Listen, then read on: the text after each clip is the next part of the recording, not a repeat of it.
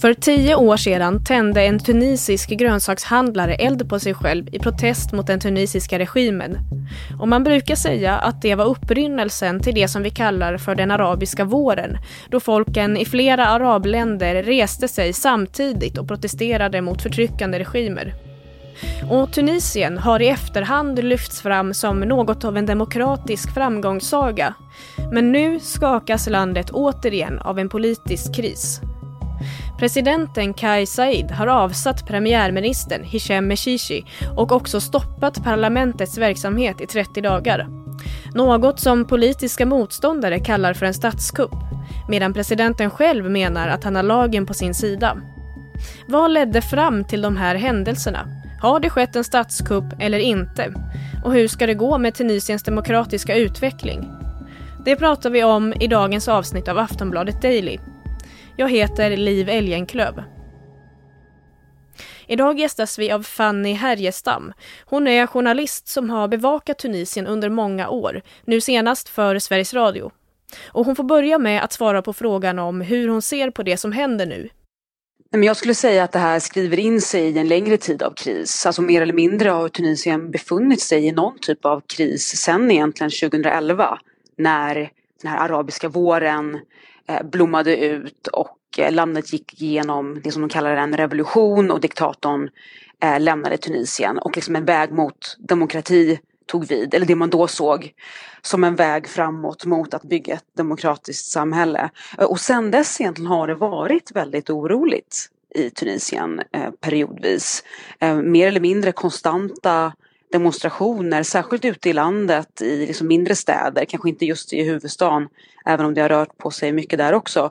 Eh, människor som har eh, demonstrerat för liksom, rätten till ett värdigt liv, att eh, de otaliga regeringar som landet har sett det senaste årtiondet ska göra någonting för att liksom uppfylla de här löftena eller förhoppningarna från revolutionen 2011. Eh, fler jobb för unga, utveckling och så vidare. Så det som händer nu skriver in sig, eh, skulle jag säga, i det eh, rent allmänt. Och sen så finns det ju specifika omständigheter just runt det här som har hänt nu.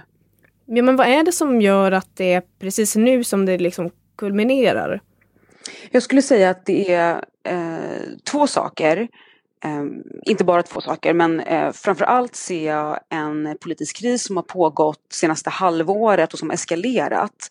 Eh, det har varit väldigt spänt mellan presidentmakten och premiärministern. Presidenten Kais Saied som han heter eh, och så premiärminister Hisham Mishishi, den här som har avsatts nu, som avsattes i, i söndags. Ehm, spänningarna har ökat mellan de här parterna. Eh, regeringen har kritiserats starkt för att inte hantera coronapandemin ordentligt. Eh, och eh, det här ledde på sätt och vis till en kulmen nu med folkliga demonstrationer runt om i landet också nu under helgen. Och sen en viktig del är just coronaläget som har förvärrats otroligt mycket senaste månaden skulle jag säga med 150 till 200 döda per dag i ett land, alltså vi pratar ju om en befolkning som motsvarar ungefär Sveriges befolkning. Men där man har då 18 000 dödsfall nu i lilla Tunisien. Eh, och en väldigt långsam och lätt kaotisk och dåligt fungerande vaccinationskampanj. Ytterst få tunisier är vaccinerade med med två doser, färre än 8 procent. Så att liksom coronaläget är väldigt, eh, väldigt svårt. Och eh, jag vill också nämna att liksom i sjukvården så, så visas de här liksom ekonomiska och sociala olikheterna också. Många människor på landsbygden eh, med rätt svaga ekonomiska medel tas inte till sjukhus, ambulansen åker inte dit. Eh, är man inte inskriven liksom i socialsystemet så har man inte eh, rätt till akutvård eh, och allt det här liksom har bidragit till väldigt, väldigt starka spänningar. Alltså inte bara politiskt, det som jag pratade om nyss, utan liksom också ute i samhället, på gatan, så har det varit väldigt spänt länge. Men hur, hur kommer det sig att det leder ända till att presidenten avsätter premiärministern och stänger parlamentet i 30 dagar? Ja, det är ju många frågetecken faktiskt. Det är en väldigt befogad fråga. Eh, för att läget är väldigt oklart. Det är svårt att helt utröna eh, vad är presidenten Kais Saids mål med det här? Eh, är det en statskupp eller inte? Det är man ju oense om i Tunisien idag och vi ser också på de utländska reaktionerna att USA till exempel har ju inte velat kalla det för en statskupp. Men hur kan man inte, hur kan man inte veta om det är en statskupp eller inte? Nej men det beror ju på mycket hur man tolkar den här grundlagen som finns i Tunisien och som, som skrevs efter revolutionen 2011 och som hyllades av omvärlden vill jag säga också. Det liksom hälsades som en väldigt som demokratisk eh, grundlag. Ehm, I den grundlagen så finns det en artikel, det är liksom en viss formulering som presidenten lutar sig mot, som han har hänvisat till för att försvara sig i det han gör nu och för att liksom motivera de här åtgärderna som han har vidtagit. Och det är en ganska luddigt formulerad artikel som beskriver, alltså så här, jag, to jag tolkar när jag läser den som att eh, ungefär att det ska råda en, en sorts eh, krigstillstånd i landet för att presidenten ska kunna vidta sådana här extrema åtgärder. Och Kais Said menar ju då själv att ah, nej, men läget är sånt så att det motiverar presidenten att eh, göra så här. Men eh, det är i mångt och mycket en tolkningsfråga av grundlagen helt enkelt. De som är emot och hävdar att det är en statskupp, det är ju då majoritetspartiet Enadab, som är moderat islamistiskt parti. Och eh, vad jag har förstått det som så Bland tunisierna så finns det dels de som stöder presidenten och dels de som stöder Enadas syn. Ja, precis. Eh, och man kan väl säga att eh, presidenten valdes med en väldigt stark med ett väldigt starkt mandat. Han valdes med över 70 procent i senaste valet 2019. Och Ennahda är den, eh, det största politiska partiet i Tunisien med störst stöd. Men det är ett parti eh, på nedgång skulle jag säga i bemärkelsen att de har tappat väldigt många röster senaste åren. Ehm, så att det är, det är svårt i nuläget att helt eh, jämställa Kais Saids stöd med Enadas. Det finns inga färska siffror på det heller. Men eh, Enada har definitivt liksom tappat eh, mycket makt kan man säga senaste åren i Tunisien. Men precis som du säger, det finns de här två lägen och vi såg ju också under gårdagen konfrontationer eh, fysiska konfrontationer som våld eh, mellan, mellan de här grupperna.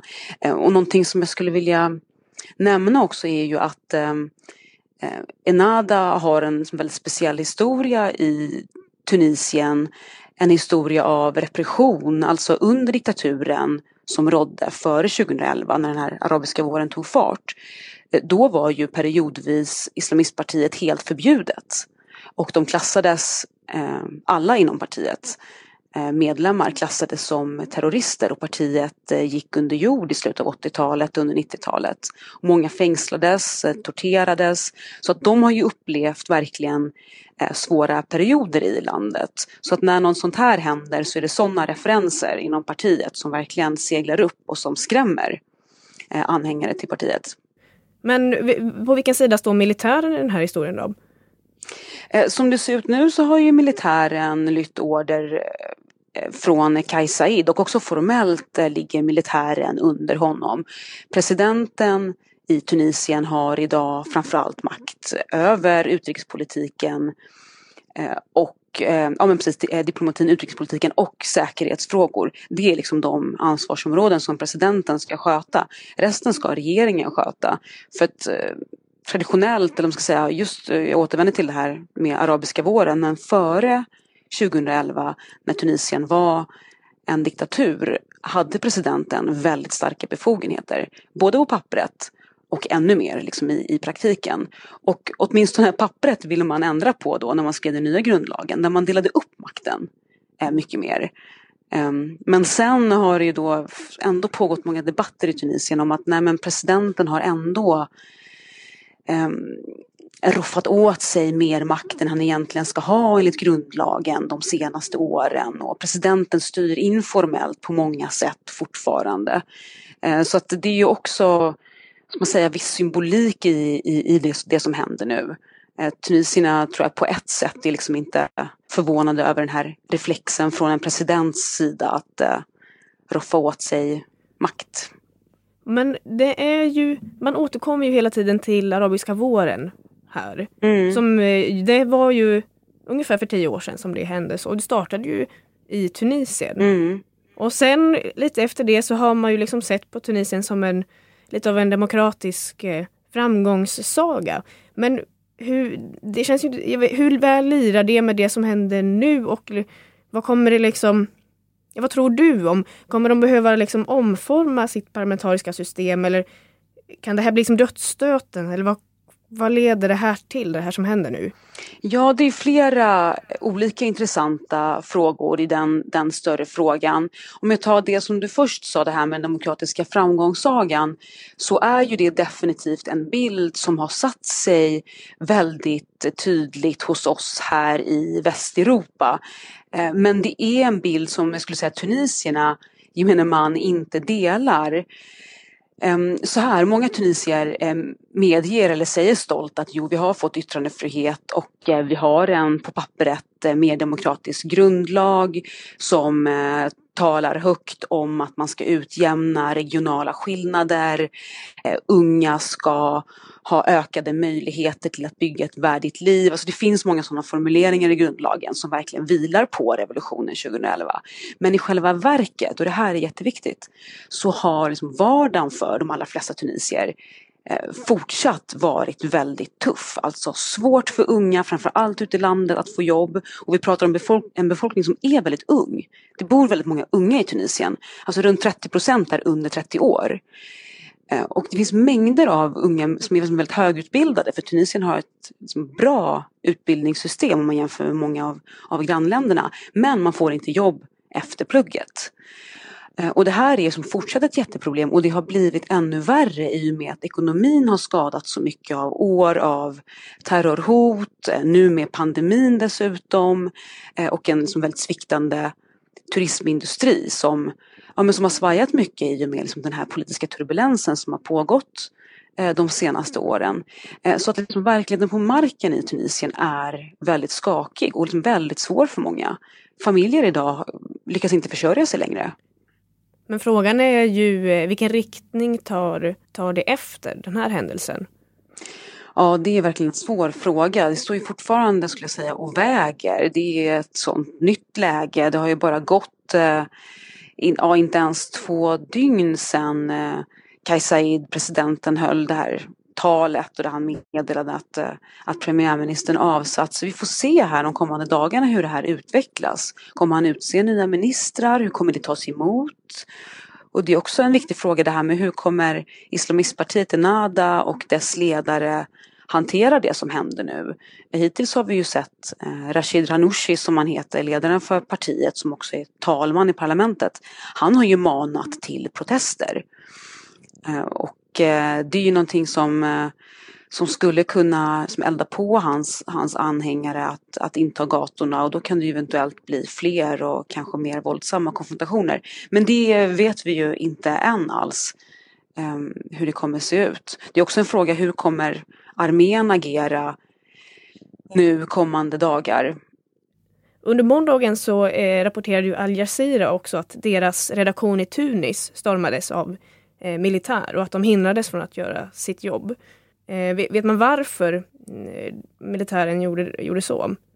Men det är väldigt oklart omständigheterna runt den här stormningen. Eh, precis som du säger uppgav ju eh, tv-stationen själv det här eh, Spontant tänker jag så här att Al Jazeera är en omtvistad kanal i Tunisien och egentligen i många delar av arabvärlden.